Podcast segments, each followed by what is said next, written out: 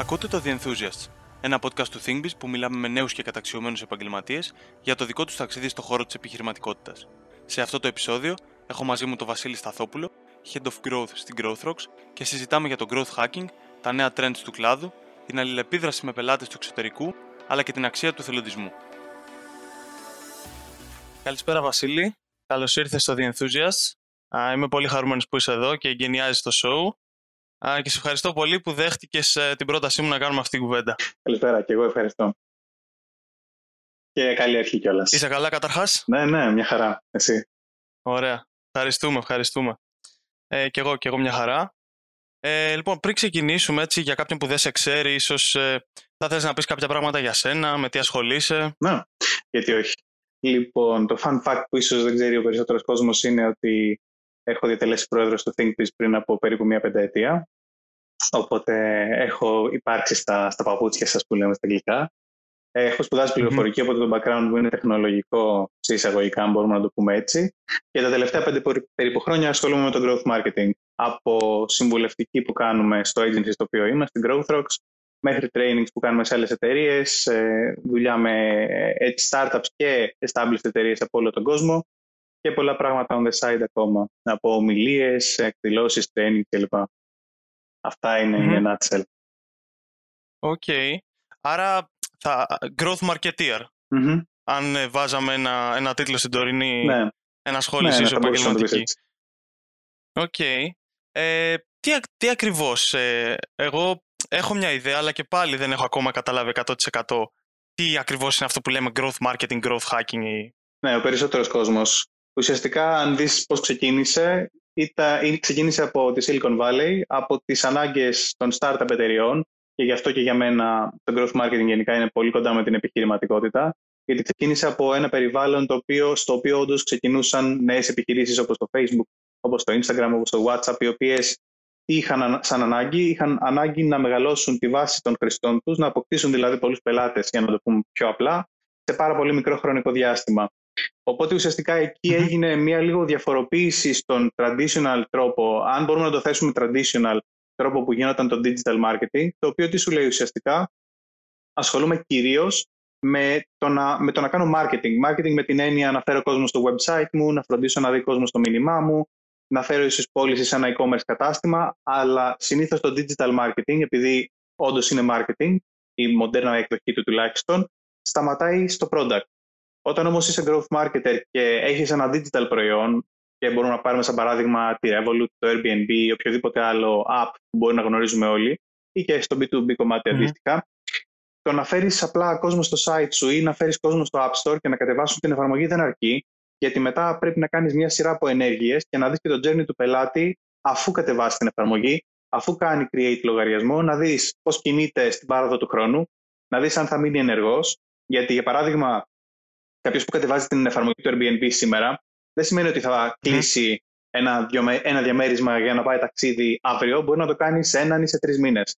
Άρα εκεί ουσιαστικά υπάρχει ένα κομμάτι, υπάρχει, υπήρχε ένα κενό, ένα gap ουσιαστικά που δεν το κάλυπτε το digital marketing, το οποίο έχει να κάνει σε επίπεδο προϊόντος και έχει να κάνει το πώς κάνω το last mile για να φέρω την πώληση. Αυτό είναι ένα aspect το, με το οποίο θα μπορούσαμε να περιγράψουμε το growth marketing και γιατί ξεκίνησε.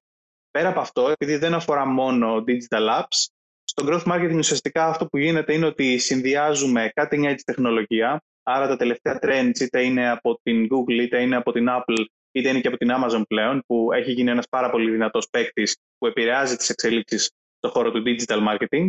Συνδυάζουμε cutting edge τεχνολογία λοιπόν μαζί με sales και business objectives, άρα τι στόχο έχω; Δεν έχω στόχο μόνο να δουν τη διαφήμιση μου όλοι, δεν έχω στόχο μόνο να μπουν στο website μου, έχω στόχο να τους κάνω πελάτες και να συνεχίσω να τους έχω πελάτες για 30, 60 ή 90 μέρες. Αυτά είναι κιόλα από τα βασικά KPIs. Ή αντίστοιχα, όταν είμαι ο startup founder, αυτός ο οποίος έχει τη startup, να μπορέσω να πω στους επενδυτές ότι κοιτάξτε να δείτε, υπάρχει αυτό το κενό στην αγορά. Εμείς το καλύπτουμε και φαίνεται γιατί οι χρήστες μας γίνονται retain. Άρα, ένας growth marketer εστιάζει πάρα πολύ και στο retention, στο σε τι χρονικό διάστημα δηλαδή οι χρήστες παραμένουν engaged με το προϊόν ή την υπηρεσία και κάνει και όλες τις ενέργειες οι οποίες απαιτούνται για να φέρει το business objective το οποίο μπορεί να έχει θέσει. Άρα είναι ένας συνδυασμός marketing, θα λέγαμε, μαζί με τεχνολογία και μαζί με sales. αυτό το διαφοροποιεί ουσιαστικά και δεν είναι ότι είναι κάτι άλλο από το digital marketing, είναι θα λέγαμε μια διαφορετική γεύση, αν μπορούσαμε να το πούμε ναι. έτσι. Και μια προέκτασή του από ό,τι καταλαβαίνω, ναι. δηλαδή περιέχει τα στοιχεία του digital ναι, marketing, ναι, δεν είναι; Στην ουσία περιέχει υπηρεσίες digital marketing. Ένας growth marketer δηλαδή μπορεί να χρησιμοποιήσει πράγματα όπως το SEO, όπως το PPC, πληρωμένη διαφήμιση δηλαδή, ή οτιδήποτε άλλο γνωρίζουμε, αλλά θα το κάνει πάντα με ένα συγκεκριμένο business perspective. Και σίγουρα θα κάνει και άλλα πράγματα. Δηλαδή θα ασχοληθεί για παράδειγμα με τα analytics στο επίπεδο του προϊόντος ή με το να δει recording στο πώς συμπεριφέρονται οι χρήστες μέσα στην εφαρμογή ή το να κάνει ένα qualitative survey να δει γιατί οι χρήστες ε, δεν συνεχίζουν να χρησιμοποιούν την εφαρμογή. Ένα από τα πολύ ωραία mm-hmm. tests με τα οποία μπορούμε να ελέγξουμε κιόλας σχετικά για νέα προϊόντα, όταν το προϊόν, πότε μάλλον το προϊόν έχει κάνει achieve αυτό που λέμε product market fit, δηλαδή πότε ένα προϊόν είναι στην κατάλληλη τιμή και έχει βρει την αγορά στην οποία ταιριάζει, το καταναλωτικό κοινό το οποίο ταιριάζει, ήταν και υπάρχει ακόμα μια ερώτηση στην οποία λέμε ουσιαστικά σαν growth marketers, εάν το προϊόν αυτό δεν υπήρχε αύριο, πόσο δυσαρεστημένος θα ήσουν, πόσο θα σου χαλούσε εισαγωγικά την καθημερινότητα. Και με βάση τις απαντήσεις και το ποσοστό των χρηστών που σου λέει θα ήμουν πάρα πολύ δυσαρεστημένος αν δεν υπήρχε αύριο το χ προϊόν, μπορούμε να καταλάβουμε κιόλας πόσο αποτελεσματικά έχουμε κάνει τη δουλειά μας. Είναι κάτι ας πούμε, που δεν θα το συναντούσαμε παραδοσιακά τόσο στο κομμάτι του marketing, όσο ίσως στο product, όσο ίσως στο sales ή σε πιο core business πράγματα. Αυτή είναι η διαφορά του. Ωραία, ωραία. Άρα ε, εγώ καταλαβαίνω ότι είναι πράγματι ένας συνδυασμός από αυτά που λες και το είχα και εγώ έτσι στο μυαλό μου και εμβαθύνει περισσότερο στην ουσία. Δηλαδή ψάχνει λόγους και αιτίες και δεν μένει ας πούμε ε, μόνο σε κάποια analytics. Γιατί ας πούμε εγώ το digital marketing ε, περιέχει ας πούμε analytics έτσι δεν είναι. Ενώ, ενώ ε, αυτό που λες είναι ότι ε, βρίσκεις τους λόγους, ε, μπαίνεις λίγο πιο βαθιά σε όλο αυτό το κομμάτι και γνωρίζεις γιατί ναι και γιατί όχι κάποιος έμεινε ή δεν έμεινε Ακριβώς. μέσα στο site ή οτιδήποτε. Και πολλές φορές μπορεί να προτείνεις και business αλλαγές ή αλλαγές στο pricing, ας πούμε, ή στο placement του προϊόντος, οι οποίες όντως να φέρουν το αποτέλεσμα. Δηλαδή, μπορεί ο digital marketer να σου πει ότι ξέρεις κάτι, το προϊόν αυτό δεν λειτουργεί καλά στο Facebook. Κάνουμε διαφήμιση στο Facebook ή στο Instagram. Δεν πηγαίνει καλά. Πρέπει να δεις τι φταίει σε business perspective ο growth marketer θα, ο growth marketer θα έρθει να κάνει την ανάλυση και να σου πει: OK, μην κάνεις αυτό. Βλέπω ότι δεν πηγαίνει καλά στο Facebook, για παράδειγμα, γιατί στοχεύεις στο χ κοινό. Πήγαινε να κάνεις κάτι άλλο, είτε να αλλάξεις τη τιμολογιακή πολιτική ή το business model κιόλα ακόμα, και να βγούμε με, live με ένα MVP να δούμε τι άλλο θα μπορούσε να λειτουργήσει. Έχει δηλαδή να κάνει με πιο foundational κομμάτια business success, γιατί ακριβώς δημιουργήθηκε από άτομα τα οποία βρίσκονταν σε τέτοιες καταστάσεις, τις οποίες όντως, αν δεν έφερνες growth, μετά από ένα χρόνο τα χρήματα θα σου τελείωναν. Άρα δεν ήταν μόνο πώς κάνουμε effectively spend το budget μας στο Facebook και στο Instagram ή πώς παίρνουμε likes. Ήταν, ήταν και είναι συνδεδεμένο άρρηκτα με την επιβίωση της ίδιας της επιχείρησης. Mm-hmm. Και αυτό σε κάνει κιόλας να ψάξεις να βρεις και άλλους τρόπους. Ε, αν δεν κάνω λάθος, από τις δεδομένες ή πληρωμένε διαφημίσεις που αναφέρεις Facebook και Instagram. Ναι. Για να προσελκύσεις το κοινό σου, για να το κάνεις engaged. Ακριβώς. Ένα ας πούμε από τα default κανάλια τα οποία είναι καινούργια σε εισαγωγικά θα λέγαμε ή χρησιμοποιεί ε, σίγουρα σε μεγάλο βαθμό το growth marketing είναι το referral marketing. Τι είναι το referral marketing ουσιαστικά, το ξέρουμε όλοι στον offline κόσμος ως word of mouth. Άρα όταν ένας καταναλωτής έχει ένα happy experience, ένα καλό experience με ένα προϊόν και θα το πει στο φίλο του, στους συνεργάτες του και στο γύρω περιβάλλον του, ουσιαστικά με το referral marketing προσπαθούμε όλο αυτό να το ψηφιοποιήσουμε και να μπορέσουμε να δώσουμε κάποιο incentive. Θα μπορούσε να ήταν είτε ένα incentive το οποίο έχει να κάνει με το προϊόν. Για παράδειγμα, όπως έδινε η Revolut, όπου σου λέει ότι αν καλέσεις ένα φίλο σου παίρνεις δωρεάν την κάρτα. Είτε να πεις, για παράδειγμα, ότι θα κάνεις ένα διαγωνισμό. Είχαμε τρέξει σε κάποια φάση με τα Java ένα contest με ταξίδια ε, στην Ευρώπη, νομίζω ήταν ε, Λονδίνο-Παρίσι. Και είχαμε, είχαμε καταφέρει να μαζέψουμε 20.000 subscribers σε λιγότερο από 2 με 3 μήνες. Ένα αρκετά μεγάλο νούμερο. Με την τεχνική αυτή. Ναι, κάνω, mm-hmm. δίνοντας ουσιαστικά τη δυνατότητα ο ένας να κάνει invite τον άλλο. Ναι, ναι. Αυτό είναι κάτι καινούργιο, ας πούμε, υπήρχε και τα προηγούμενα χρόνια ή είναι κάτι που βλέπουμε τώρα όλο και περισσότερο σαν τεχνική; Είναι κάτι το οποίο υπήρχε και αρκετά πιο πριν, απλά τώρα το βλέπουμε και σίγουρα υπήρχε στον offline κόσμο. Έτσι. Απλά στον offline κόσμο δεν μπορούσαμε mm-hmm. να το μετρήσουμε τόσο πολύ, δεν μπορούσαμε να το δούμε τόσο και έπαιρνε και πολύ περισσότερο χρονικό διάστημα να εξελιχθεί αυτό και να αποκτήσει εικόνα η αγορά για το αν ένα προϊόν είναι καλό ή όχι. Αλλά τώρα στο digital κόσμο, όταν όλοι έχουμε φωνή, όπως λέμε, όταν όλοι δηλαδή μπορούμε να βγούμε online και να πούμε πήρα το τάδε προϊόν, δεν μου άρεσε καθόλου ή η τάδε εταιρεία τηλεπικοινωνιών, ας πούμε, είναι χάλια, δεν μας απαντάνε στο τηλέφωνο κλπ. Αυτό γίνεται πάρα πολύ πιο γρήγορα, οπότε υπήρχε ανάγκη να δημιουργηθούν όντως και να γίνει systemized το approach αυτό, το πώς το καταφέρνουμε, mm-hmm. ποια κανάλια χρησιμοποιούμε, που ήταν αρκετά βασικό. Είδαμε, ας πούμε, ότι το Messenger, που είναι ένα κανάλι το οποίο χρησιμοποιούμε όλοι για να στείλουμε μηνύματα με φίλους και με κοντινά μας πρόσωπα, λειτουργεί πάρα πολύ καλά για να κάνεις word of mouth, για να το σπρώξεις. Άρα έχει να κάνει με τον συνδυασμό και το να κάνεις process όλη αυτή τη διαδικασία. Σκέφτομαι βέβαια ότι για να το κάνεις αυτό παίρνεις και το ρίσκο του ότι ε, κάτι μπορεί να πάει στραβά. Θέλω να πω ότι πρέπει να είσαι σίγουρος για το προϊόν σου. Ε, γιατί αλλιώς ε, μπορεί να προκύψουν και αρνητικά σχόλια. Ισχύει. Πάντα. Σε οποιο, οποιοδήποτε campaign, marketing campaign και να κάνεις, οποιοδήποτε μορφής, όταν εκτεθείς, να το πούμε πιο γενικά, μπορεί να μην είναι καν marketing campaign, μπορεί να είναι να βγεις να κάνεις μια παρουσίαση, όταν εκτίθεσαι, παίρνεις και το ρίσκο σε κάποιον να μην αρέσεις, κάποιον να κάνεις offend. Πέραν του να έχεις ένα obviously faulty προϊόν, ένα προϊόν το οποίο ξέρεις ότι δημιουργεί προβλήματα ή ότι έχει bugs, το οποίο εκεί πρέπει να το περιμένεις ότι κάποιοι θα ανακαλύψουν τα bugs και θα σου το πούν κιόλας, γιατί ο δυσαρεστημένος χρήστης ή ο δυσαρεστημένος πελάτης μιλάει πολύ πιο έντονα, γιατί τον ενοχλεί η κακή εμπειρία από ότι αυτόν που έχει μια καλή εμπειρία. Προφανώς προσπαθείς να διορθώσεις τα bugs και προφανή faults του app σου ή, της, ή του προϊόντος σου γενικότερα. Από την άλλη όμως ξέρεις ότι πάντα ένα ποσοστό θα είναι δυσαρεστημένο γιατί είχε κακή μέρα, γιατί χώρισε, γιατί ξύπνησε στραβά ή για οποιοδήποτε λόγο. Αρκεί πάντα το ποσοστό αυτό είναι ένα μικρό. Και να προσπαθείς προφανώς όσο περνάει από το δικό σου χέρι και όσο ε, ε, επαφίεται σε σένα να μπορέσεις να διορθώσεις τυχόν κακές εμπειρίες τις οποίες να έχεις δημιουργήσει. Αλλά από την άλλη είναι part of living. Part of living and doing business. Σωστά. Νομίζω ότι το σημαντικό σε αυτό που λες είναι και να, και να το διορθώνεις στη, στη, στην πορεία. Δηλαδή δεν μπορείς να περιμένεις από την αρχή να πάνε όλα τέλεια. Αντίθετα πρέπει να κάνεις adjust, να δεις τα αποτελέσματα όπως λες και να, να κάνεις τις αλλαγές που πρέπει για να έχεις το επιθυμητό αποτέλεσμα. Δηλαδή καθώς εξελίσσεται οποιοδήποτε campaign ή οτιδήποτε, ε, θα πρέπει να είσαι agile ούτως ώστε να το μπορείς να αλλάξεις και να το προσαρμόσεις και να το φέρεις εκεί που θέλεις. 100% και αν το πάμε σε πιο core επίπεδο δεν είναι καν μόνο το campaign, μπορεί να είναι ακόμα και το ίδιο το προϊόν.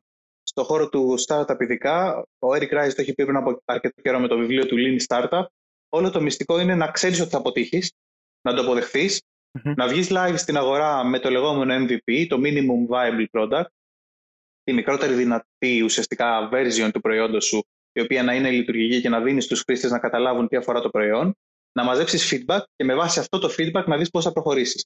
Γιατί μπορεί εσύ να έχεις μια ιδέα, αλλά μπορεί μέσα από feedback και, και εκθέτοντας το προϊόν σου αυτό στο συγκεκριμένο audience, το οποίο θεωρείς ότι είναι ιδανικό, να σου πει το audience ότι, α, ξέρεις κάτι, ναι, μου αρέσει το προϊόν σου, αλλά εγώ θέλω να χρησιμοποιήσω εκείνο το χαρακτηριστικό. Ένα, ένα πολύ κλασικό παράδειγμα τέτοιο είναι το Instagram, το οποίο όταν ξεκίνησε σαν ιδέα δεν είχε καμία σχέση με αυτό στο οποίο κατέληξε να είναι τώρα. Απλά οι founders του Instagram ήταν πάρα πολύ διορατικοί σε αυτό. Είδαν ότι οι χρήστες χρησιμοποιούσαν περισσότερο το feature το οποίο τους επέτρεπε να κάνουν share φωτογραφίες με φίλτρα οι χρήστες και έκαναν build πάνω σε αυτό και αυτό ουσιαστικά οδήγησε αυτό το version ουσιαστικά του Instagram να πετύχει και να γίνει σήμερα ένα από τα leading social media apps. Πολύ ενδιαφέρον.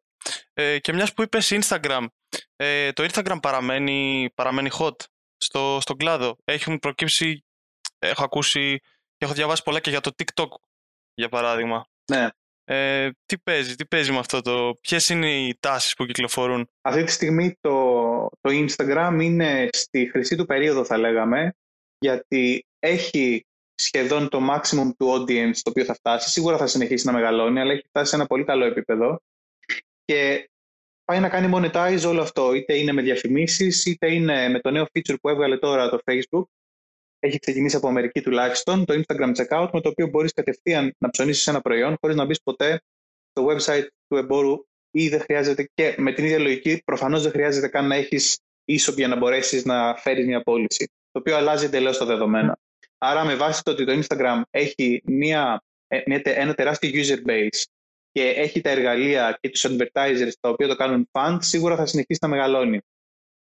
Ταυτόχρονα, όπως είπες, βέβαια, βλέπουμε και το TikTok, και είναι αρκετά ενδιαφέρον γιατί το, το λέγαμε για το TikTok ότι θα μεγαλώσει και θα γίνει το, το τέρας που είναι σήμερα και στην Ελλάδα από τον προηγούμενο Σεπτέμβριο-Οκτώβρη και πραγματικά η συγκυρία με, το, με τον κορονοϊό και το lockdown έχει κάτσει υπερβολικά καλά για το TikTok γιατί ακόμα και σε χώρες mm. όπως ήταν η Ελλάδα στις οποίες δεν είχε κάνει ακόμα penetrate καλά το market έχει κάνει explode και βλέπουμε αυτή τη στιγμή από celebrities μέχρι το φίλο μας, το κολλητό μας ή τη μαμά μας να μπαίνουν και να δημιουργούν περιεχόμενο. Η μεγάλη αλλαγή που φέρνει το TikTok και ίσως δεν την έχουμε συνειδητοποιήσει ακόμα πάρα πολύ καλά είναι ότι αν το σκεφτούμε στα περισσότερα κοινωνικά μέσα μέχρι τώρα μπαίναμε για να καταναλώσουμε περιεχόμενο που άλλοι παρήγαγαν για να ψυχαγωγηθούμε, για να περάσουμε το χρόνο μας. Η διαφορά στο TikTok, το οποίο και το κάνει και τόσο διαδραστικό και αυξάνει το stickiness, όπως λέμε, του προϊόντος, δηλαδή το να θέλουν οι χρήστες να το χρησιμοποιούν, είναι ότι ο καθένας από μόνος του είναι ένας μικρός creator και οι περισσότεροι χρήστες του TikTok παράγουν και περιεχόμενο το οποίο είναι fun, το οποίο είναι entertaining, το οποίο είναι σαν αυτό το οποίο θα ήθελαν να καταναλώσουν. Και σίγουρα είναι ένα από τα κανάλια, ε, αν, το πούμε σαν, σαν, αν το δούμε σαν κανάλι από σκοπούς marketing ή και κοινωνικό μέσο προφανώς, που αυτή τη στιγμή φαίνεται να ανεβαίνει πιο δυνατά από τα υπόλοιπα. Βέβαια αυτό που λες ε, για το, για το περιεχόμενο θα μπορούσε κανείς να υποστηρίξει ότι κάτι τέτοιο προσπάθησε να κάνει και το Instagram με το IGTV. Ε, δεν ξέρω βέβαια αν είναι το ίδιο. Έχω την, έχω την ε, ε, εντύπωση ότι το TikTok απευθύνεται, δεν είναι τόσο ένα μέσο για να δεις τους celebrities. Ε, είναι για να δεις τι κάνουν άνθρωποι σαν και σένα. Δηλαδή δεν ξέρω αν ισχύει και αν αυτό είναι το selling point του ή αν κάνω αυτή τη σύγκριση. Γίνεται μία μίξη. Γενικά και θα το, πω, θα το πω πάρα πολύ συγκεκριμένα. Στο Instagram το Instagram ήταν το date, ε, κατήντησε μάλλον σε μεγάλο βαθμό το dating app, στο οποίο όλοι βγάζαμε την φιλτραρισμένη, την πάρα πολύ προσεγμένη κλπ. εικόνα μας, φωτογραφίες με ηλιοβασιλέματα από παραλίες, με κοκτέιλ στο χέρι κλπ. το TikTok έχει γίνει λίγο πιο fun πλατφόρμα, στην οποία θα βγάλουμε τον αστείο αυτό μας προς τα έξω, θα κάνουμε fun ε, την καθημερινότητά μας και οτιδήποτε μπορεί να περνάμε και ουσιαστικά εξανθρωπίζει λίγο περισσότερο, κάνει λίγο πιο ανθρώπινα αν θες τα είδωλα, είτε αυτά είναι ο celebrity, είτε είναι ένας micro-influencer ο οποίος έγινε διάσημος λόγω TikTok. Είτε είμαστε εμείς, είτε είναι η μαμά μας. Δηλαδή, πάρα πολλά προφίλ στο TikTok είναι αντισυμβατικά διάσημα. Παρακολουθώ, ας πούμε, ένα τύπο ο οποίος κάνει pranks με τη γιαγιά του και είναι αρκετά μεγάλη σε ηλικία και έχει το κανάλι μαζί και δημοσιεύει και σε κάθε βιντεάκι είναι αυτός με τη γιαγιά του που είναι σε νέες περιπέτειες εισαγωγικά. Οπότε. Πολύ, πολύ, ναι, Έχει δώσει ναι. ένα διαφορετικό twist το οποίο είναι αρκετά challenging επίσης, γιατί okay, από την πλευρά του καταναλωτή το καταλαβαίνω, είναι ωραίο, βγάζει τον πραγματικό σου εαυτό, δεν τρέπεσαι, ρίχνεις πάρα πολλά, ρίχνεις τα ταμπού στο, κάτω από το τραπέζι κλπ. Ε, αλλά είναι ενδιαφέρον το πώς τα brands κάνουν φοιτήν σε αυτό, γιατί παραδοσιακά είχαμε συνηθίσει τα brands να είναι αυτά τα οποία έχουν την πιο ξύλινη, την πιο προσεγμένη εικόνα προς τα έξω, όχι individuals. Οπότε το TikTok έρχεται λίγο να κάνει shake-up γενικότερα και το κομμάτι που θα λέγαμε σε εισαγωγικά εταιρική επικοινωνία, ή marketing αν θέλουμε πιο απλά και να δούμε πώς τα brands και τι, τι ρόλο βασικά θα παίζουν τα brands σε ένα κόσμο που το περιεχόμενο που παράγει ο διπλανός σου θα είναι τόσο πιο entertaining και ενδιαφέρον να το παρακολουθήσεις που το content του brand θα χάσει εντελώς το value του και την αξία του. Και προφανώς επειδή τα brands δεν πρόκειται να μείνουν πίσω, βλέπουμε ότι στο TikTok παίζουν πάρα πολύ δυναμικά με τα challenges. Το Haribo Challenge είναι, είναι ένα από τα βιντεάκια που όταν βλέπω πάντα με κάνουν να γελάω, αλλά έχουν βγει πάρα πολλά ε, αντίστοιχα και προσπαθούν τα brands κυρίως με user-generated content, content δηλαδή που παράγουν οι χρήστες τους, αλλά και με fan challenges και με fan τρόπου να προκαλέσουν σε εισαγωγικά ένα θετικό vibe και μια θετική συζήτηση γύρω από το brand τους. Άρα μέσω του TikTok ε, πολλοί το έχουν εκμεταλλευτεί αυτό και αυτό που καταλαβαίνω είναι ότι φτιάχνουν κάποια challenges ώστε να παίξει ο κόσμος, να συμμετέχει και έτσι να ε, αυξήσουν το awareness τους ή οτιδήποτε. Αν το σκεφτείς ουσιαστικά και ένα από τα πράγματα που μου άρεσαν στο growth marketing είναι ότι είπε το εξής. Τα social media δεν είναι αυτός σκοπός. Τα social media είναι απλώς ένα κανάλι. Είναι ένα κανάλι για να βρεις το κοινό σου, για να επικοινωνήσεις μαζί του το μήνυμα το οποίο θες, να το κάνεις engage και τελικά να το οδηγήσεις στα άλλα κανάλια, στα δικά σου κανάλια όπως τα λέμε, και δικά σου κανάλια εννοώ το website σου ή την email λίστα σου, στα οποία μπορείς να κάνεις και convert. Μπορείς δηλαδή να οδηγήσεις και στην πώληση. Άρα δεν πρέπει να βλέπουμε, και αυτό ήταν νομίζω ένα από τα μεγάλα learnings για μένα, ότι τα social media από μόνο τους δεν είναι αυτός σκοπός, δεν είναι να δούμε τι content θα παράξουμε για να έχουμε ευχαριστημένους τους followers μας ή για να έχουμε περισσότερους followers ή για να παίρνουμε πολλά likes ή views, αλλά ταυτόχρονα πώς το content αυτό το οποίο θα παράξουμε θα καταλήξει να οδηγήσει τους χρήστες ως προς το business objective το οποίο έχουμε. Και προφανώς το TikTok είναι πάρα πολύ ωραίο να σκεφτείς ότι σίγουρα κάνει engage στον κόσμο και να δούμε τα μονοπάτια εισαγωγικά, είτε το χρησιμοποιείς για σκοπούς awareness, είτε το χρησιμοποιείς όντως για να οδηγήσει σε πωλήσεις, τα οποία μπορούν όντως να λειτουργήσουν σαν νέα κανάλια για να φέρουμε πωλήσεις. Να, να είναι το digital δηλαδή άλλο ένα κανάλι. Όπως, όπως είναι για παράδειγμα για μια traditional εταιρεία όπως είναι Nestlé, ο πολιτής ο οποίος πηγαίνει από καφέ σε καφέ και πουλάει τις κάψουλες ή πουλάει τον, ε, τον καφέ. Απλά στη συγκεκριμένη περίπτωση καταλαβαίνω ότι το, το brand αλλάζει τον τρόπο που επικοινωνεί ίσως ανάμεσα στα διαφορετικά κανάλια. Ε, και αν αυτό πρέπει να γίνεται ή αν πρέπει να πούμε ότι θα ήταν καλύτερο ας πούμε, το brand να κρατάει ένα συνολικό χαρακτήρα. Αν είναι fan να είναι fan, αν είναι σοβαρό να είναι σοβαρό. Τι πιστεύεις; Κοίτα, αυτό έχει να κάνει σίγουρα και με το brand. Και σίγουρα βλέποντας την αγορά τα μεγαλύτερα brands δεν θα μπορέσουν ποτέ να κάνουν flex στο βαθμό τον οποίο χρειάζεται για να, για να προσαρμοστούν 100% σε όλες τις διαφορετικές πλατφόρμες. Προφανώς θα κάνουν bend και προφανώς θα προσπαθήσουν να έρθουν όσο πιο κοντά γίνεται στο κοινό κάθε φορά, αλλά δεν θα φτάσουν ποτέ σε, σε fluency ουσιαστικά να το πούμε έτσι, να είναι fluent, το να μιλάνε τη γλώσσα του κόσμου, όσο θα τη φτάσει ένας χρήστης και γι' αυτό και βλέπουμε προφανώς σε μέσα και σε κανάλια όπως είναι το Instagram ή και το TikTok ακόμα περισσότερο να παίζουν πάρα πολύ λόγο, ρόλο οι influencers. Και γι' αυτό και τα brands επιλεγουν να συνεργαστούν με influencers για να μπορέσουν μέσω των influencers να πούν τα πράγματα τα οποία σαν brands δεν μπορούν να πούν. Άρα, αν το δεις σαν πρόβλημα, είναι όντως πρόβλημα, αν, αν είσαι ένα brand. Αν το ναι. δεις όμως σαν ένα κανάλι και καταλάβεις τη σημασία του, μπορείς να χρησιμοποιήσεις τους μηχανισμούς οι οποίοι είναι διαθέσιμοι για να κάνεις educate, entertain και engage τον κόσμο σου με πάρα πολύ ωραίο τρόπο. Άρα, αν εγώ ας πούμε, ε, είχα μια εταιρεία ας πούμε, και ξεκινούσα μια επικοινωνία με ένα growth marketer όπως εσύ, ε, αυτά, που αυτά που συζητάμε και το Instagram και μέσα από TikTok, θα ήταν πρακτικές που ίσως θα, θα μου πρότεινες για να πετύχω κάποιο στόχο ή τέλος πάντων να φέρω κάποια leads. Ε... Ναι, αν και δεν θα ξεκινήσω ποτέ από εκεί. Γιατί το Instagram, το TikTok, τα social media, το LinkedIn ή οτιδήποτε άλλο ή ακόμα και το να βγεις πόρτα-πόρτα να μιλήσεις για το προϊόν σου είναι κανάλια με τα οποία μπορείς να πιάσεις και να φτάσεις ουσιαστικά στο audience σου. Ξεκινώντας κάτι καινούριο, αυτό που πάντα πρέπει να δίνουμε σημασία και να μην το ξεχνάμε είναι η actual ιδέα, το actual πρόβλημα το οποίο μπορεί να έχουμε εντοπίσει και η λύση την οποία πάμε να δώσουμε. Και να κάνουμε ίσως μια ανάλυση και να πούμε OK, ποια είναι τα features τα οποία θα βάλω στο προϊόν μου για παράδειγμα, Θέλω να φτιάξω άλλο ένα ενεργειακό ποτό; Θέλω να ανταγωνιστώ την Coca-Cola; Θέλω να γίνω το επόμενο must drink; Θέλω να λύσω το πρόβλημα της μετακίνησης στην Αθήνα, ας πούμε; Θέλω, τι, τι πάω να πετύχω; Άρα να είμαστε σίγουροι ότι αυτό που θα επικοινωνήσουμε προς τα έξω έχει αρχικά τουλάχιστον κάποιο νόημα. Να το πάω έτσι, γιατί πάρα, πάρα πολλές φορές βλέπουμε ότι έρχονται ή και εταιρείες με προϊόντα τα οποία δεν βγάζουν νόημα. Και όσο any amount of marketing, όσο marketing και να κάνεις σε ένα κακό προϊόν, δεν πρόκειται ποτέ να το κάνεις να πετύχει. Μπορεί να το κάνεις να πετύχει προσωρινά, αλλά όταν θα φτάσει να αυξηθεί το awareness στην αγορά που απευθύνεσαι σε ένα επίπεδο το οποίο η αγορά να ξέρει το προϊόν, μετά η αγορά θα το απορρίψει. Άρα μπορεί να έχεις ένα προσωρινό success, αλλά δεν είναι κάτι που θα διατηρηθεί. Αυτό που έχει σίγουρα σημασία, και sorry γιατί το, το ακούω ότι σε διάκοψα, αυτό που έχει σίγουρα σημασία είναι να κάνεις define την αγορά, το πρόβλημα και τη λύση που εσύ προτείνεις και μετά να βγεις σε εισαγωγικά όσο πιο γρήγορα γίνεται προς τα έξω.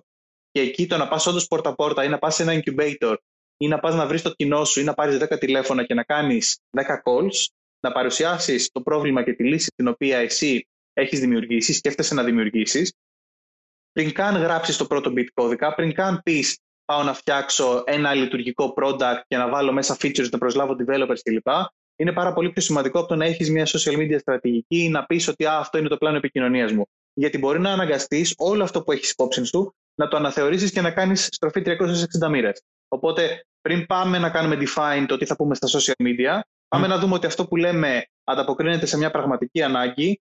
Υπάρχει όντως ένα κοινό στην αγορά το οποίο μπορεί να καλύψει και όταν οι χρήστες μας μας πούν ότι το θέλουμε, θα πληρώνουμε γι' αυτό, τότε πήγαινε να κάνεις όλα τα υπόλοιπα. Πήγαινε να φτιάξεις website, πήγαινε να βγεις προς τα έξω όσο πιο γρήγορα μπορείς μέσα από social media, είτε είναι paid είτε είναι organic, και να φτάσεις ουσιαστικά να δημιουργήσεις το κοινό σου. Και ε, επιλέγοντας ε, ένα στόχο και μια συγκεκριμένη στρατηγική, αυτό, αυτό καταλαβαίνω ότι δεν κάνουμε πράγματα για να τα κάνουμε ή για να ε, αυξήσουμε, όπως είπες και πριν, τους followers μας ή οτιδήποτε. Ξεκινάμε από το τι θέλουμε να κάνουμε ε, και από εκεί και πέρα χτίζουμε. Ακριβώς. Άρα το έχω Facebook σελίδα γιατί πρέπει να έχω Facebook σελίδα για εμένα δεν στέκει σαν επιχείρημα. Ή το πρέπει να έχω TikTok γιατί έχουν όλοι. Όχι, ε, ναι, γιατί έχουν όλοι. Όχι, δεν ισχύει.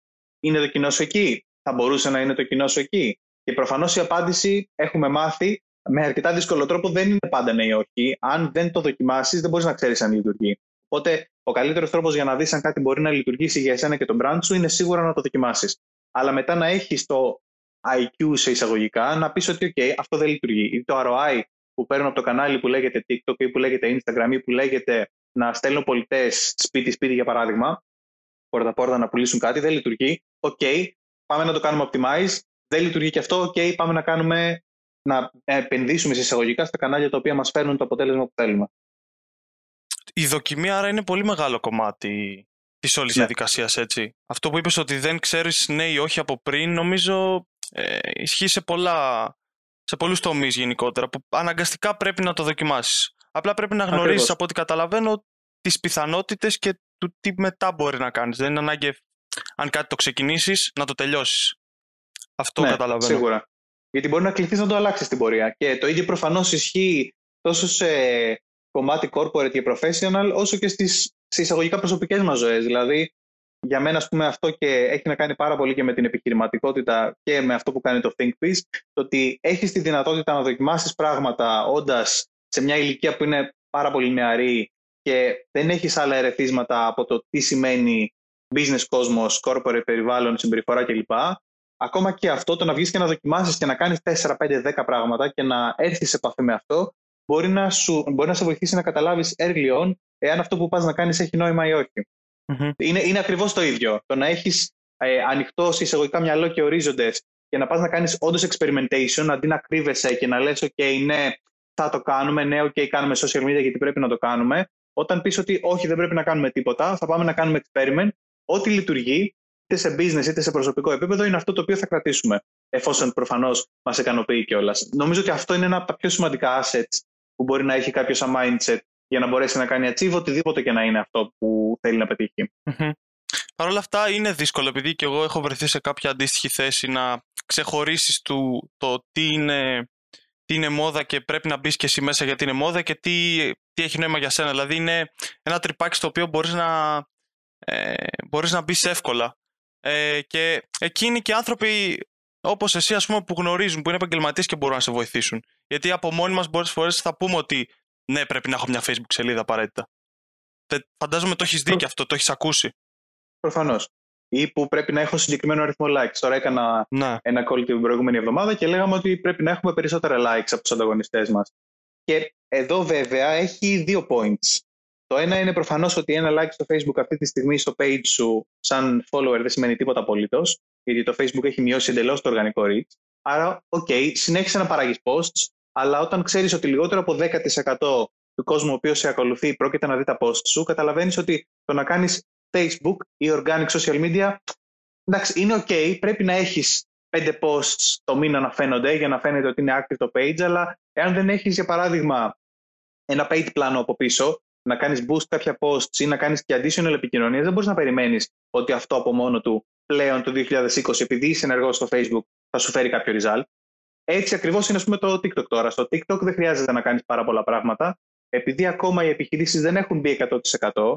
Γι' αυτό και είπα πιο πριν ότι κοιτάζουμε τις τεχνολογικές εξελίξεις και βλέπουμε νέα προϊόντα για να βλέπουμε νέα κανάλια και νέες ευκαιρίες. Επειδή στο TikTok ούτε τα brands έχουν μπει, ούτε οι advertisers έχουν μπει όσο έντονα όσο έχουν μπει στα υπόλοιπα κανάλια, όπως είναι ας πούμε, το Facebook ή το Instagram, που αρχίζουν να κάνουν ματσούρα αυτή τη στιγμή, ο ανταγωνισμός που υπάρχει μεταξύ των brands είναι πάρα, πάρα πολύ μικρός. Δηλαδή, έβλεπα ένα TikTok account, στο οποίο ήταν απλά ένας ε, ζαχαροπλάστης, ο οποίος έβγαζε μικρά βιντεάκια με τη διαδικασία παραγωγής από τα γλυκά που έφτιαχνε. Έφτιαχνε κάτι πολύ χαριτωμένα cupcakes. Mm-hmm. Είχε φτάσει να έχει 10-20 followers χωρίς να κάνει τίποτα ουσιαστικά. Ή ένα brand το οποίο, ένα, ένα e ήταν, το οποίο πουλάγε καθημερινά αντικείμενα για το σπίτι, από κρεμάστρες μέχρι χρησιωτικέ μηχανές για τα μαλλιά, και το οποίο είχε απλά βιντεάκια, χαζά βιντεάκια, στα οποία ο κόσμος χρησιμοποιούσε το προϊόν και έφτανε να έχει views τα οποία έλεγες εντάξει, δεν υπάρχει ε, αυτό να, να δω τόσο πολλά views. από ένα brand το οποίο δεν έχει ουσιαστικά, δεν δίνει κάποιο, αντι, κάποιο added value.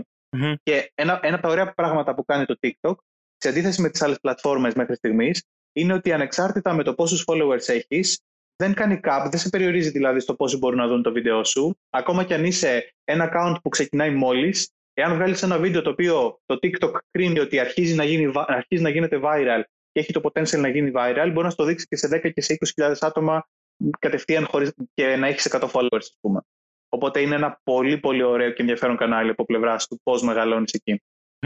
Που βέβαια και αυτό όμως ε, μεγαλώνοντας, αν υποθέσουμε ότι συνεχίζει να έχει την ίδια αύξηση κτλ., δεν θα έρθει πιο κοντά σε κανάλια όπως το Facebook που μίλησες για ένα ποσοστό 10% αν δεν κάνω λάθος, που δεν το ήξερα. Ναι. Μου φαίνεται πολύ μικρό έτσι. Ναι, βέβαια αν δεις ε, analytics από οποιοδήποτε page θα δεις ότι τα περισσότερα posts έχουν κάτω από 10% οργανικό reach. Ναι. ναι, έτσι γίνεται. Ε, και υπάρχει μάλιστα και μια, μια καμπύλη ε, η οποία το συμβολίζει αυτό, στην οποία ξεκινάει ουσιαστικά το μέσο, είναι πάρα πολύ φθηνό το κόστος και, έχεις, και φέρνεις πάρα πολύ εύκολα results. Φτάνει ένα σημείο στο οποίο κάνει ματσού και μετά αρχίζει και πέφτει. Πέφτει η αποδοτικότητα, αυξάνει το κόστος να κάνει διαφήμιση. Αν συγκρίνουμε δηλαδή το πόσο ακριβό είναι να κάνεις Google Ads, πόσο ήταν πριν από 10 χρόνια και, και, τι κλικ, και ουσιαστικά τι cost per acquisition έχουμε, τι cost per click έχουμε αυτή τη στιγμή, βλέπουμε ότι τα νούμερα έχουν τρελή διαφορά. Μπορεί κάποτε να το αγόρασες με, να το με κάποια cents, ας πούμε, ένα κλικ από την Google. Το ίδιο ακριβώς γίνεται με το Facebook. Το ίδιο ακριβώς θα γίνει σε κάποια φάση και με το TikTok. Είναι η φυσική πορεία ουσιαστικά από τα κανάλια ή αντίστοιχα αν συγκρίνεις, ας πούμε, το email. Όταν στάλθηκε το πρώτο commercial email το 1900 κάτι, γύρω στο 1980, ε, που ήταν κάτι που ο κόσμος δεν το ήξερε και δεν το φανταζόταν ότι wow, μπορείς να στείλεις σαν επιχείρηση μαζικά email σε 10, 20, 100.000 άτομα. Το, το open rate, το πόσοι δηλαδή από αυτούς που έλαβαν το email το άνοιξαν, ήταν 80, 90 και 100% πολλές φορές. Αν δούμε τώρα ποιο είναι το average open rate σε μια email καμπάνια, θεωρούμε το 25% να είναι τέλειο. Θεωρείς ότι το 25% είναι wow. Όταν κάναμε αντίστοιχα messenger marketing και ξεκινήσαμε πριν ένα-δύο χρόνια να έχουμε επικοινωνία με τους πελάτες μας μέσω messenger, βλέπαμε 80 και 90% open rate. Γιατί; Γιατί ήταν ένα νέο κανάλι, δεν είχε ανταγωνισμό, ο κόσμος δεν το ήξερε και σου έλεγε «Α, wow, μου στέλνει μήνυμα, τι γίνεται». Ε, ακριβώς, αυτό, ακριβώς αυτό το πράγμα γίνεται σαν κύκλος και γίνεται over and over again.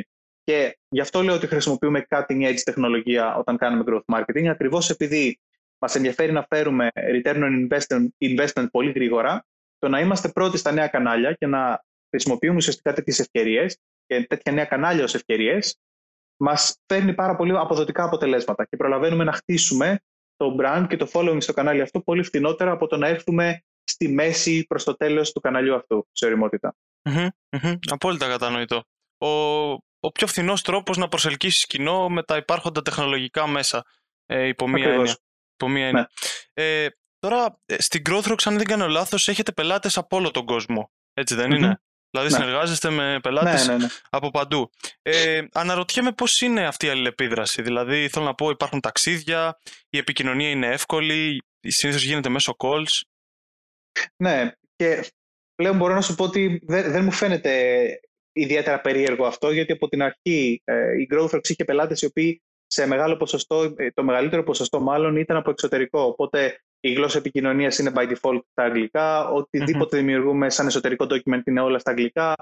Με τους πελάτες, call κλπ. είναι στα αγγλικά, οπότε πρέπει να είσαι fluent. Ό,τι υλικό διαβάζουμε για growth ή για digital marketing επίσης είναι στα αγγλικά, οπότε είσαι σε ένα πολύ διαφορετικό περιβάλλον. Πολλές φορές δηλαδή τυχαίνει να μιλάω με φίλους και να, να μου ξεφεύγουν φράσεις στα αγγλικά και μου λένε εντάξει, πας να το παίξεις, ξέρω εγώ τώρα ότι ξέρεις ναι. αγγλική. Όχι, παιδιά, γιατί όταν 10 ώρες μέσα στη μέρα μου είμαι και μιλάω και επικοινωνώ σε ένα περιβάλλον και με κόσμο στα αγγλικά, προφανώς μετά σου μένουν κατάλοιπα και τα χρησιμοποιείς και στο, και στο ναι, και στον ναι. προφορικό λόγο. Ε, είναι, είναι ένα πάρα πολύ ωραίο experience, ειδικά κάνοντας growth marketing, γιατί το να έχεις ε, πελάτες από όλο τον κόσμο σε εκθέτει πάρα, πάρα πολύ γρήγορα και πάρα πολύ απότομα, θα έλεγα, το οποίο το κάνει να μην είναι για όλους, σε πολύ διαφορετικά ερεθίσματα. Γιατί είναι πολύ διαφορετικό να κάνεις marketing στη Σιγκαπούρη και να προσπαθείς να, να, προσπαθείς να βοηθήσεις ουσιαστικά Κινέζους και Ασιάτες να αγοράσουν ασφάλειες. Σου λέω τώρα ένα παράδειγμα, με το να πας να κάνεις user acquisition στην Ελλάδα για τράπεζες όπως η Revolut ή με το να πας να κάνεις στην Αμερική να πουλήσεις ένα ε, corporate high-end προϊόν με κόστος απόκτησης σε ένα εκατομμύριο plus το χρόνο.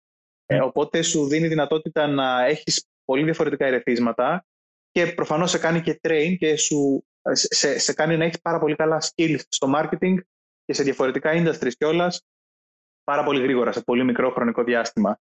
Αλλά προφανώς χρειάζεται και αρκετή δουλειά για να καταφέρεις να το πετύχεις. Δηλαδή, είναι ταυτόχρονα ένα challenge, αλλά είναι και μια πάρα, πάρα πολύ ωραία ευκαιρία για κάποιον που θα την ε, κάνει accept ουσιαστικά και θα προσπαθήσει να το χρησιμοποιήσει για να μεγαλωσει Στο, στο, στο κομμάτι του communication, ε, όντως όταν μιλάμε για ένα τέτοιο κλάδο, έχουμε global όρους και τα λοιπά. Πιστεύω δεν υπάρχει, ε, δεν υπάρχει πρόβλημα εκεί. Όμως θέλω να πω, ε, σχετικά μίλησες για Σιγκαπούρη για παραδειγμα και Αμερική. Τελείως διαφορετικά πράγματα. Ναι. Όσον αφορά τις νόρμες, ε, την κουλτούρα, ε, υπήρξε κάτι στην αρχή κατόπιν που σου έκανε κάποια πολύ εντύπωση, έτσι, που, που γνώρισες κάποιον που λες, δε, ε, μου κάνει πολύ εντύπωση με αυτά που έχω συναντήσει ήδη. Για παράδειγμα, μπορεί στην Ελλάδα και ίσως και στην Αμερική να έχουμε περισσότερα κοινά.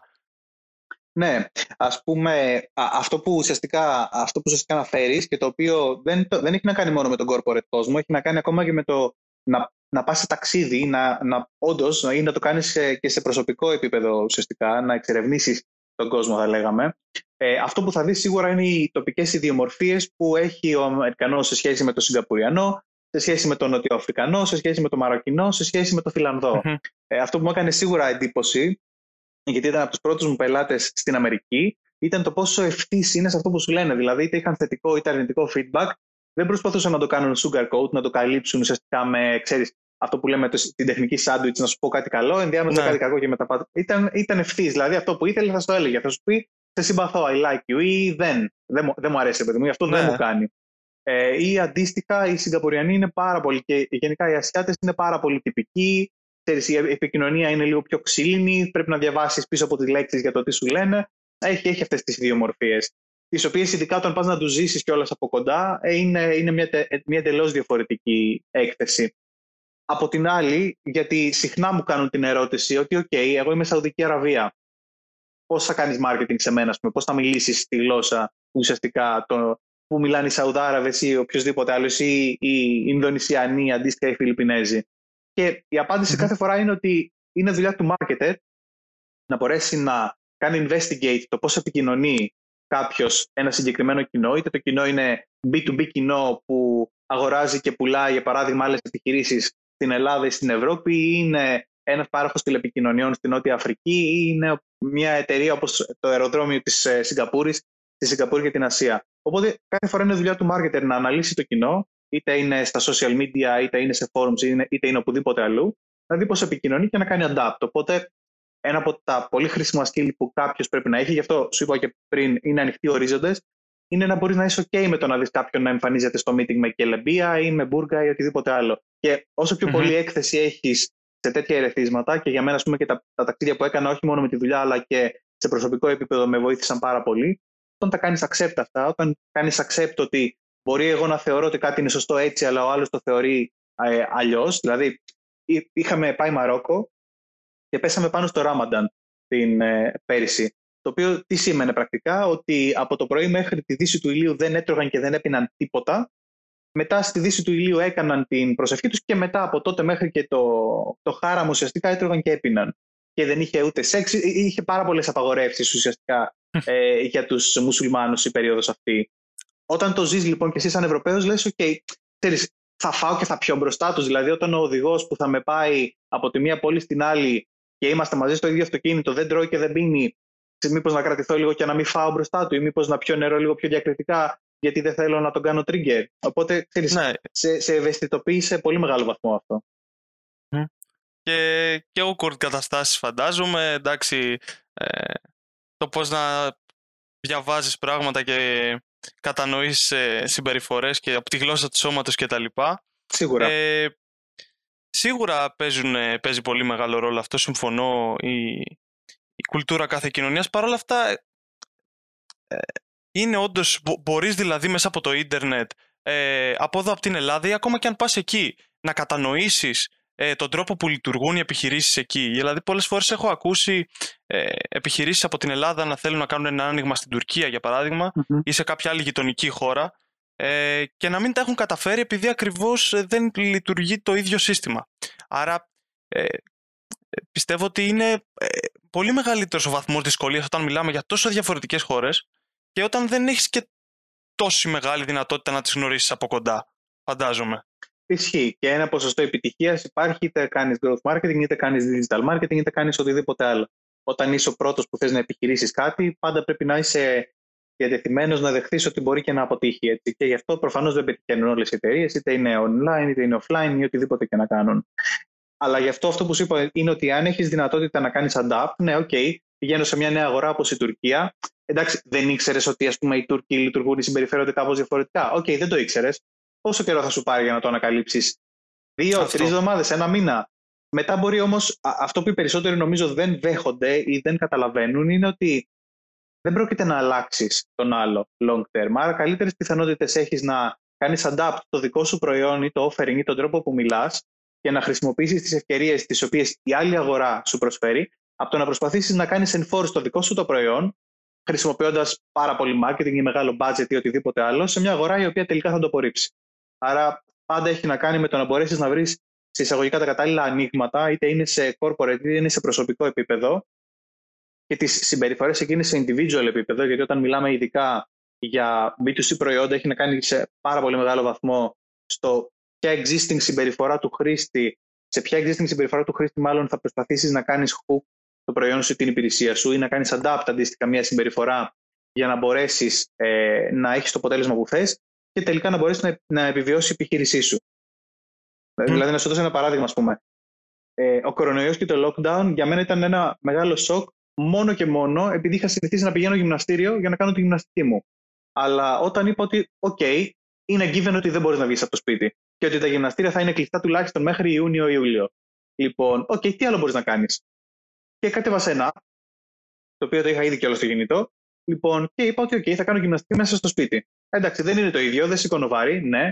Κάνω γυμναστική μόνο με το βάρος του σώματος. Αλλά αυτό μου απέδειξε κιόλας για άλλη μια φορά το πόσο σημαντική είναι η γυμναστική για μένα και το ότι αν όντως θέλω να το κάνω, θα βρω τρόπο να ουσιαστικά να κάνω hook, να βρω χώρο για ένα νέο habit, το οποίο ναι, OK, σημαίνει ότι άδειασα το χώρο από την είσοδο του σπιτιού μου και πλέον έχω ένα 5x5 στο οποίο κάνω τη γυμναστική μου, το οποίο πριν δεν το είχα, mm-hmm. πούμε.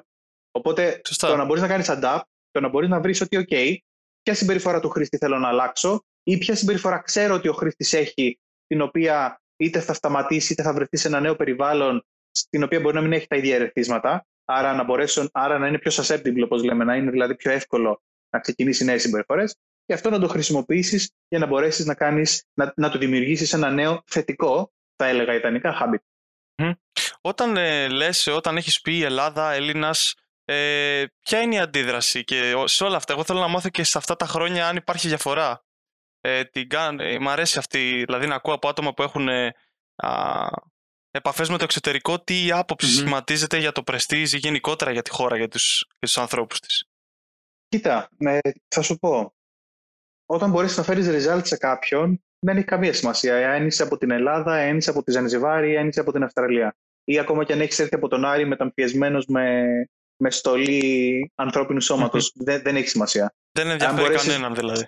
Ακριβώς. Εάν δηλαδή ξεκινήσεις την επικοινωνία και βγεις προς τα έξω με όχημα το ότι εγώ μπορώ να σου φέρω results, το έχω κάνει ξανά, έχω τη συνταγή και μπορώ να βοηθήσω και σένα να πετύχεις, δεν τους ε, δεν τους ενδιαφέρει καθόλου από το που μπορεί να είσαι. σα ίσα, όταν ειδικά κάνεις market ή πουλάς σε μια αγορά όπως είναι η Κεντρική και Βόρεια Ευρώπη ή η Αμερική ή η Αυστραλία, η οποία έχει κιόλας άλλα budgets και άλλα κόστη ζωής, πολύ πιο υψηλά από τα δικά μας, και εσύ μπορείς να τους προσφέρεις την ίδια, αν όχι καλύτερη υπηρεσία από αυτή που μπορούν να λάβουν τοπικά από τους vendors ή τους service providers στη χώρα τους, και το κάνεις εξίσου καλά, με εξίσου καλό επίπεδο αγγλικών. Ναι, προφανώς έχει challenges σαν, σαν individual, αλλά όταν καταφέρεις να φτάσεις σε ένα επίπεδο, μετά ίσα ίσα είναι και competitive advantage δικό σου, αν μπορείς να χρεώσεις το ένα δεύτερο ή το ένα τρίτο από αυτό που θα τους χρέωνε κάποιος άλλος και να φέρει όντω result. Οπότε μετά δεν τους ενδιαφέρει. Μετά μπορούν να αποδεχτούν το ότι μπορεί να είμαστε Ελλάδα ή based Αγγλία ή οπουδήποτε αλλού και είναι πάρα πολύ happy και με την επικοινωνία, εφόσον προφανώς βλέπουν και τα results και βλέπουν ότι όλα πηγαίνουν όπως θα ήθελαν. Mm-hmm. Και αυτό νομίζω είναι αποτέλεσμα όλων αυτών των χρόνων ε, και της παγκοσμιοποίησης με το Ιντερνετ. Δηλαδή, θεωρώ ότι παλιότερα ναι. ίσως υπήρχε πολύ περισσότερο αυτό ένα discrimination ναι, ναι, ή ναι, οτιδήποτε. Ενώ τώρα ξέρουν όλοι ότι ε, με, το, με το άνοιγμα που έγινε, για παράδειγμα, την τελευταία δεκαετία ή και περισσότερο, ε, με τους freelancers από mm-hmm. χώρες όπως Ινδία ή Πακιστάν. Νομίζω καταργήθηκαν όλα αυτά τα barriers ή τα, ε, ναι. τα στερεότυπα. Ναι, ναι, ότι... Ισχύει. Και σου δίνει ένα πολύ ωραίο για μένα, για μένα δηλαδή το να πω πλέον ότι είμαι Έλληνας. OK, okay, ναι, είναι ο χώρος στον οποίο γεννήθηκα και μεγάλωσα, αλλά τα ερεθίσματά μου, οι άνθρωποι με τους οποίους μιλάω σε καθημερινή βάση και οι άνθρωποι με τους οποίους κάνω, κάνω business δεν έχουν ένα συγκεκριμένο σύνορο. Δεν είναι μόνο Έλληνες ή μόνο Αυστραλοί ή μόνο Γάλλοι ή μόνο Αμερικανοί. Είναι άτομα και άνθρωποι και επιχειρήσεις και προϊόντα κιόλας έτσι. Δηλαδή, αν δούμε στην καθημερινότητά μας ότι το λάπτοπ μου είναι Apple, το κινητό μου είναι Samsung, το ημερολόγιο που έχω έχει από Αμερική, η λάμπα που έχω έχει κατασκευαστεί Κίνα. Αν το συνειδητοποιήσουμε ουσιαστικά, γιατί περί αυτού πρόκειται, καταλαβαίνουμε ότι πλέον τα σύνορα έχουν λίγο διαλυθεί και είμαι πάρα, πάρα πολύ happy που γίνεται αυτό ουσιαστικά, γιατί σου δίνει δυνατότητα να βγεις έξω από τα φυσικά σύνορα και να μπορέσεις να έχεις επαφές και σχέσεις και να χρησιμοποιήσεις τα καλύτερα στοιχεία από κάθε πολιτισμό ή από κάθε κουλτούρα ή από κάθε διαφορετικό είδος ανθρώπου και κάθε άνθρωπο προφανώς εκεί έξω. Πολύ ενδιαφέρον αυτό που λες ε, και το παράδειγμα που έδωσες με τα αντικείμενα. Και νομίζω ειδικά τα τελευταία χρόνια το κομμάτι της Ασίας ας πούμε ή γενικότερα της Ανατολής ε, έχει και αυτό, ε, αυτό που λέμε Δύση και Ανατολή σιγά σιγά αρχίσει να χάνεται και, και τα τεχνολογικά όρια δεν, δεν το καθιστούν δυνατό στην ουσία. Ναι, προφανώς. Α πούμε, η Κίνα αυτή τη στιγμή φαίνεται να γίνεται μια υπερδύναμη. Έτσι. Δηλαδή, εκτός από την Αμερική, την οποία είχαμε όλοι δεδομένη, η Κίνα έχει κινηθεί πάρα, πάρα πολύ καλά στρατηγικά και αυτή τη στιγμή είναι ο νούμερο 2, αν όχι φτάνει πάρα πολύ κοντά να είναι ο νούμερο ένα παίκτης, τόσο από πλευράς innovation, δηλαδή το TikTok το οποίο είπαμε, είναι κινέζικη εφαρμογή. Το Zoom, το οποίο ε, αυτή τη στιγμή είναι νούμερο ένα από τα προϊόντα το, τα οποία παίζουν για conferences και digital επικοινωνία, έχει founder ο οποίος νομίζω έχει καταγωγή από Ασία. Ή αντίστοιχα πάρα, πάρα πολλά άλλα προϊόντα και υπηρεσίες βλέπουμε ε, ότι έρχονται από Κίνα, από Ασία, από Νότια Αφρική. Το Walt που έχει ξεκινήσει και Ελλάδα είναι φιλανδική εταιρεία, το Spotify το ίδιο. Άρα Σουηδική νομίζω, αν δεν κάνω λάθος. Οπότε βλέπεις ότι σταματάει να έχει πλέον σημασία το που είσαι based, αλλά να έχει το εάν μπορείς όντως να φέρεις ένα result, αν μπορείς όντως να λύσεις ένα συγκεκριμένο πρόβλημα και να το κάνεις καλύτερα από άλλους. Ε, θα σε πάω τώρα σε μια κουβέντα που είμαι σίγουρος ότι έχεις ε, να πεις αρκετά ε, και θα ήθελα να μιλήσουμε λίγο για την, ε, για την αξία του εθελοντισμού και τι σου προσέφερε εσένα προσωπικά mm-hmm. η ενασχόλησή σου με το ThinkBiz και με άλλα ε, με άλλους οργανισμούς. Ε, δεδομένου ότι ήσουν και πρόεδρος του, του οργανισμού, οπότε έχεις και μια παραπάνω γνώμη και θα ήθελα να, να το συζητήσουμε. Ναι, ισχύει. Νομίζω ότι τα φοιτητικά χρόνια είναι μια πάρα, πάρα πολύ καλή αφορμή να κάνεις πάρτι. το λέω γιατί έχεις μόλις τελειώσει από μια πάρα πολύ δύσκολη και εντατική εμπειρία όπως οι πανελλαδικές. Θυμάμαι μετά τις πανελλαδικές το καλοκαίρι να ξυπνάω το μεσημέρι και να πετάγομαι και να λέω: Όχι, έχω να διαβάσω. Και μετά λέω: Όχι, έχουν τελειώσει πανελλαδικές, Bill, μπορείς να ηρεμήσεις. ε, οπότε έχεις μπει σε, σε, ένα πάρα πολύ stress περιβάλλον και κατάσταση για μεγάλο χρονικό διάστημα, τουλάχιστον ένα με δύο χρόνια. Και στο οποίο όλοι σου λένε ότι εντάξει, μόλις τελειώσουν οι πανελλαδικές, θα ξεκουραστείς, θα βρει το πανεπιστήμιο, θα είναι πιο χαλαρά. Ενδεχομένως, πολλοί από εμάς αλλάζουμε πόλη, οπότε πολλά από τα existing habits μας αλλάζουν ή έχουμε δυνατότητα να κάνουμε νέες παρέες, να ανακαλύψουμε νέα πράγματα κλπ. Οπότε είσαι σε ένα περιβάλλον στο οποίο όλα συγκλίνουν στο να ζήσεις μια πάρα πολύ χαλαρή και άνετη και φαν ζωή και είναι κάτι το οποίο σίγουρα είναι μια ηλικία που έχει δυνατότητα να το κάνεις.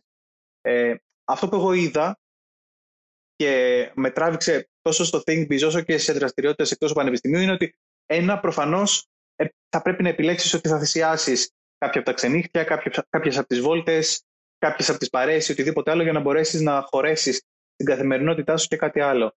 Αλλά ταυτόχρονα αυτό που είδα και αυτό που συνεχίζω να βλέπω και μου αρέσει και τότε και τώρα πάρα πολύ είναι ότι το εθελοντικό κομμάτι, όπως ε, σου είπα και στη, στην αρχή της συζήτησης, σου, δυνατό, σου δίνεται δυνατότητα σε πολύ μικρή ηλικία σε σχέση με το corporate περιβάλλον και την average ηλικία εκεί να κάνεις πράγματα και να επιχειρήσεις πράγματα και να έχεις ownership 100% στα οποία κανένας άλλος δεν θα σου έδινε τη δυνατότητα να τα κάνεις. Όταν για παράδειγμα εμείς ας πούμε διοργανώσαμε το cruising σε συνεργασία με τη Celestial Cruises και κάναμε μια ολόκληρη κρουαζιέρα πέντε ημερών στο Αιγαίο και είχαμε ένα διαγωνισμό επιχειρηματικότητας πάνω σε ένα πλοίο. Ή όταν ξεκινήσαμε μαζί με την Άννα Τιμωραγλή το ThinkBiz, ε, μία από τις επόμενες χρονιές, όταν ήταν αυτή πρόεδρος και καταφέραμε να έχουμε ένα event με πάνω από 300 συμμετέχοντες, με ομιλητές κορυφαία άτομα από τον επιχειρηματικό χώρο, sponsors κλπ. Ε, είναι κάτι το οποίο σε business επίπεδο δεν σου δίνουν εύκολα τη δυνατότητα, ειδικά όταν μόλις ξεκινάς να το κάνεις. Άρα, πέραν του ότι έχεις δυνατότητα να δοκιμάσεις διαφορετικά πράγματα. Ας πούμε, εμένα το ThinkBiz ήταν, η, η περίοδος μου στο ThinkBiz ήταν αυτή στην οποία μου έκανε πάρα πολύ σαφές, εάν και το φανταζόμουν από πριν, ότι το κομμάτι digital marketing και business και τεχνολογία μου αρέσει πάρα πολύ. Οπότε ήταν ωραία αφορμή να πω ότι, OK, το είδα, το έκανα, έφερα και κάποια results. Τα πρώτα μου digital marketing results ήρθαν μέσα στο ThinkBiz, βοηθώντας να μεγαλώσει η σελίδα, να φέρουμε participants σε escape rooms και πολλά άλλα πράγματα. Και μετά είχα έρθει ήδη σε επαφή με ανθρώπους από το χώρο της αγοράς, διοργανώνοντας πράγματα, φέρνοντάς τους ως εισηγητές σε σεμινάρια ή οτιδήποτε άλλο. Οπότε ήταν και πάρα πολύ πιο εύκολο να κάνω και το leap και να πω: OK, ε, η Growthworks μου φαίνεται ένα ωραίο επόμενο βήμα και κάπως έτσι έγινε ουσιαστικά. Οπότε νομίζω ότι η επιχειρηματικότητα και ο εθελοντισμός γενικά, πέρα από το θετικό που έχει ότι είναι, OK, βοηθάς, και για μένα ήταν πάρα πολύ σημαντικό να βγω προς τα έξω και να πω και να δεχτώ ότι ναι, κάποιος που σπουδάζει πληροφορική μπορεί μετά να ασχοληθεί με το marketing και με το business και να μην έχει κανένα πρόβλημα ως προς αυτό ή να κάνει manage ένα team ή έναν οργανισμό αντίστοιχα.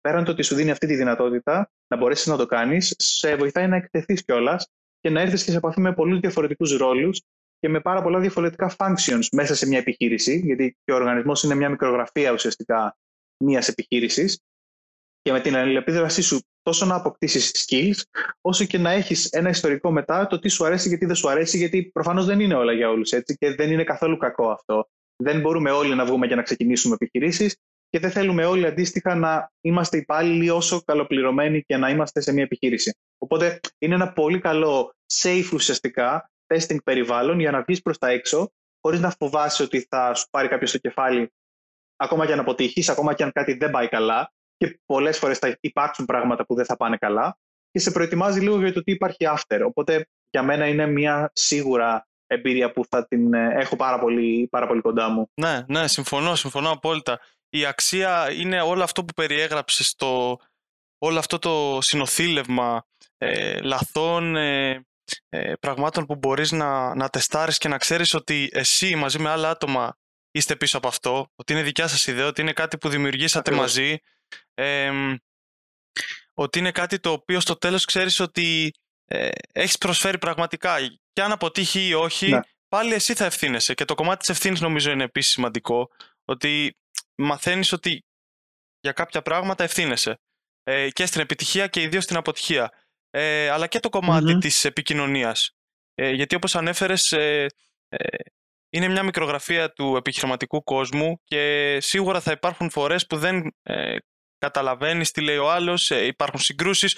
Οπότε αυτά υπάρχουν και μέσα σε ένα, οργανισμό. Απλά είναι σε επίπεδο που δεν είναι ε, πιο φιλικό, δεν κρίνεται η ζωή σου ίσως από αυτό. Ναι, σίγουρα. Και γι' αυτό είναι ένα πολύ, δηλαδή, είτε ασχοληθείς με το ThinkBiz, είτε ασχοληθείς με κάποιον άλλο φοιτητικό ή εθελοντικό οργανισμό γενικότερα, νομίζω έχεις να πάρεις.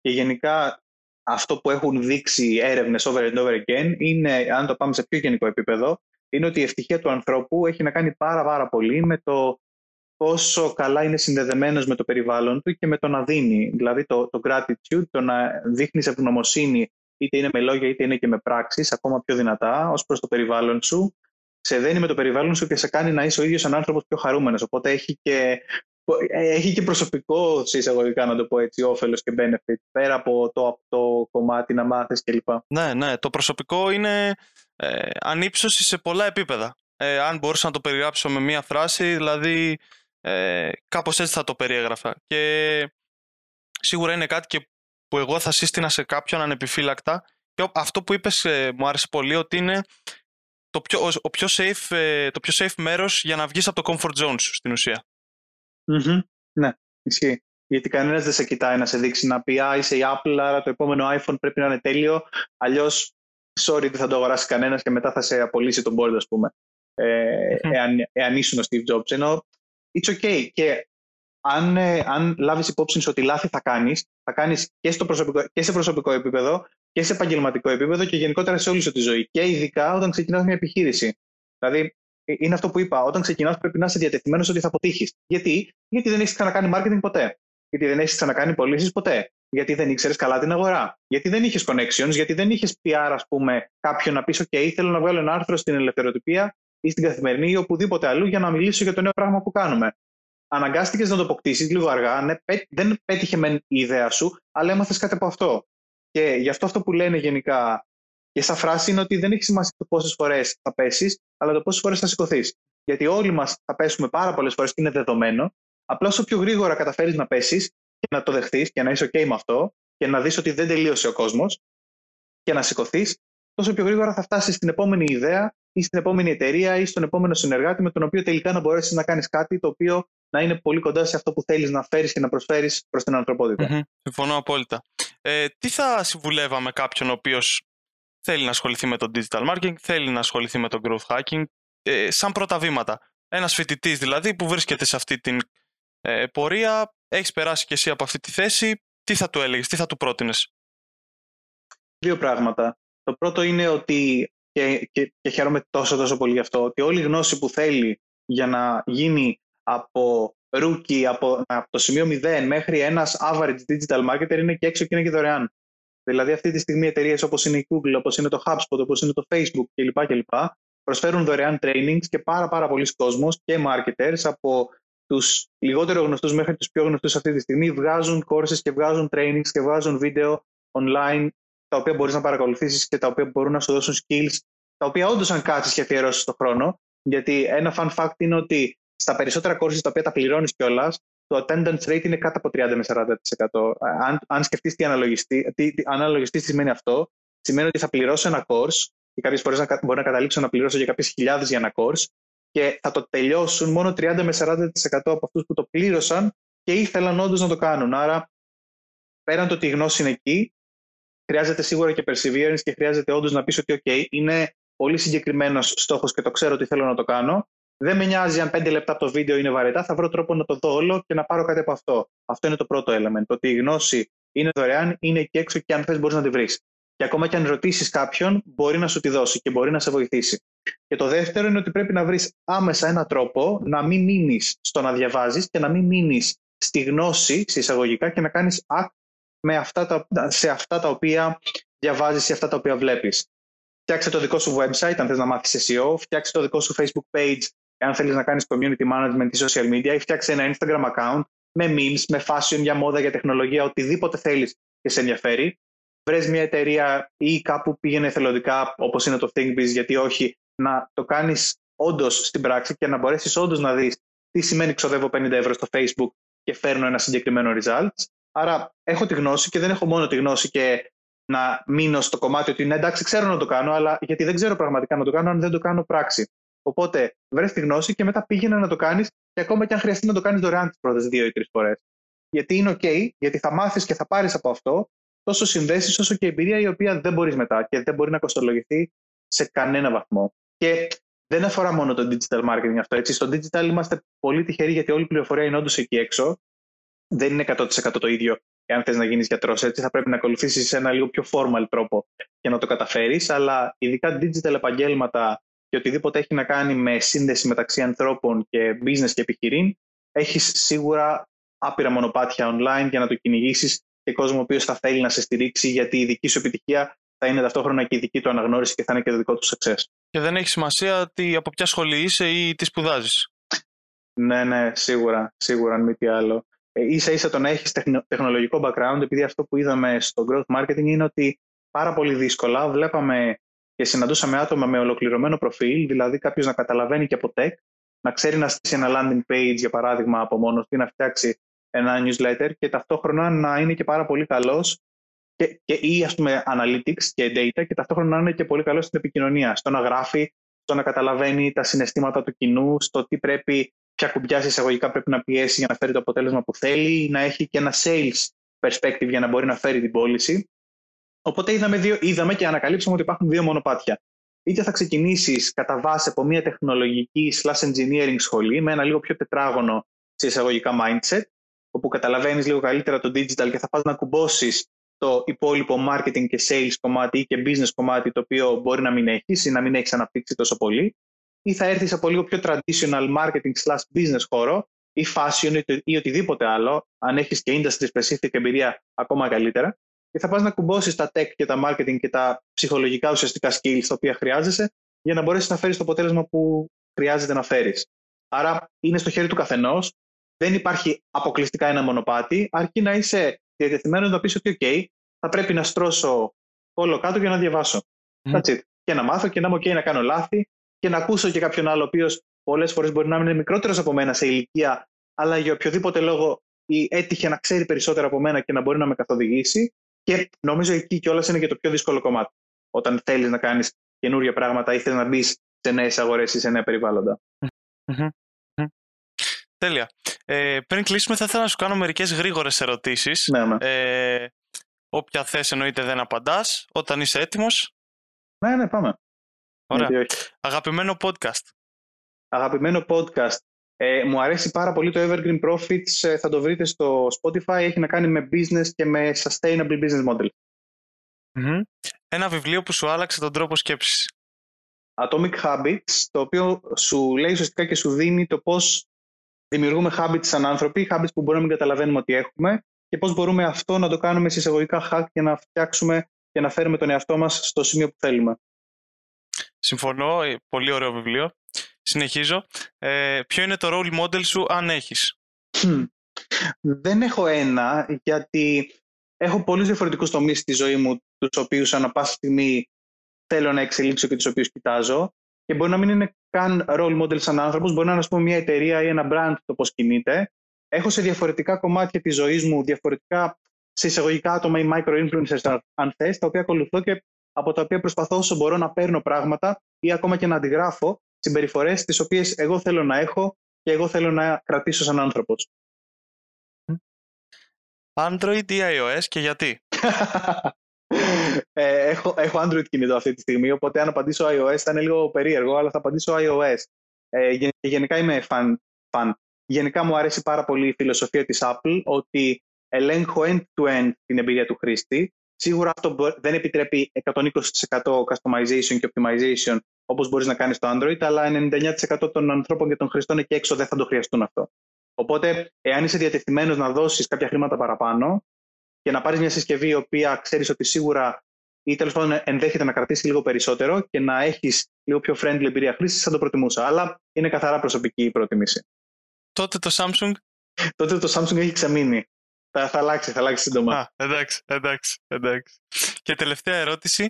Πρωινή παραγωγικότητα ή ξενύχτη πάνω από το PC. Ναι, πολύ ωραίο challenge γιατί θα κάνουν, πάρα, θα, θα κάνουν complain όλοι μου οι πρώην συνάδελφοι ότι ο Βασίλης έμεινε, έμεινε ξάγρυπνος και στο ThinkBiz. Πραγματικά, παιδιά, sorry σε, σε όσους είχα στείλει μήνυμα στο Messenger 12 ή 1 η ώρα το βράδυ, ή 2 ή 3, ε, αλλά είναι πάντα να με πιάνει ένα extreme productivity όταν κανένας δεν είναι ξύπνιος. Και, ε, και εδώ θα πω κάτι πολύ συγκεκριμένο. Και το να είσαι morning, και, και το να είσαι morning bird και το να είσαι night owl έχει ακριβώς το ίδιο χαρακτηριστικό. Είσαι ξύπνιος όταν οι υπόλοιποι κοιμούνται. Είτε επειδή ξύπνησες νωρίτερα από τους άλλους, είτε επειδή έχεις μείνει ξύπνιος πολύ μετά, αφότου οι άλλοι έχουν κοιμηθεί. Εκτός βέβαια αν δουλεύεις σε international επίπεδο, οπότε οι πελάτες σου θα σε βρουν 24-7 και δεν την γλιτώνει. Αλλά το, βασι... το βασικό είναι αυτό. Το βασικό είναι ότι είτε είσαι πρωινός είτε είσαι νυχτερινός τύπο, να καταλάβεις ότι μπορείς να κάνεις έξτρα βήματα όταν οι άλλοι κοιμούνται. Και αυτό είναι κάτι το οποίο οι περισσότεροι βέβαια τύποι που θα, και role models που θα συναντήσατε εκεί έξω μιλάνε για morning rise και είναι κάτι που και εγώ προσπαθώ να χρησιμοποιήσω. Αλλά δεν μπορώ να αρνηθώ ότι σίγουρα αποδίδω πάρα πολύ καλά και μου έρχονται πάρα πολύ creative ιδέε το βράδυ ή και προφανώς στο ντους ε, κάθε μέρα σχεδόν. Είναι κάτι νομίζω το οποίο μπορούμε να πούμε ότι δεν υπάρχει σωστό. Δηλαδή ας αφήσουμε και κάτι ναι, ναι, ε, να κάνουμε όπως μας βγαίνει. Δηλαδή πολλές φορές προσπαθούμε να α, δούμε έναν, ε, έναν Bill Gates ή έναν οποιοδήποτε και να, και να μοιάσουμε στα habits του αλλά ίσως κάποιες φορές, ξέρεις, είναι καλύτερο να κάνεις αυτό που σου βγαίνει εσένα και... Ναι, ισχύει.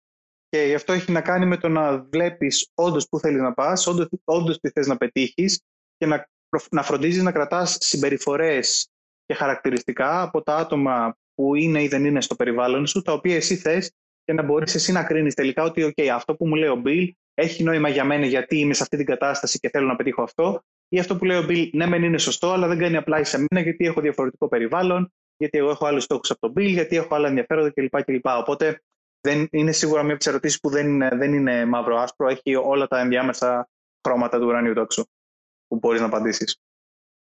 Συμφωνώ, συμφωνώ απόλυτα. Βασίλη, σε ευχαριστώ πάρα πολύ για τη σημερινή κουβέντα. Ε, εγώ πέρασα πάρα πολύ καλά. και, και ελπίζω μια, μια ωρίτσα πραγματικά, σίγουρα. πραγματικά ήταν ωραία. Και γιατί όχι να τα ξαναπούμε και σε κάποιο επόμενο επεισόδιο, ναι, μιας ναι. που έκανες και το ποδαρικό. Εννοείται, εννοείται, εννοείται. Ελπίζω να βγει τυχερό. τέλεια, τέλεια. Super. Και πάλι σε ευχαριστώ. Ευχαριστώ και, καλή εγώ. Συνέχεια. Καλή συνέχεια.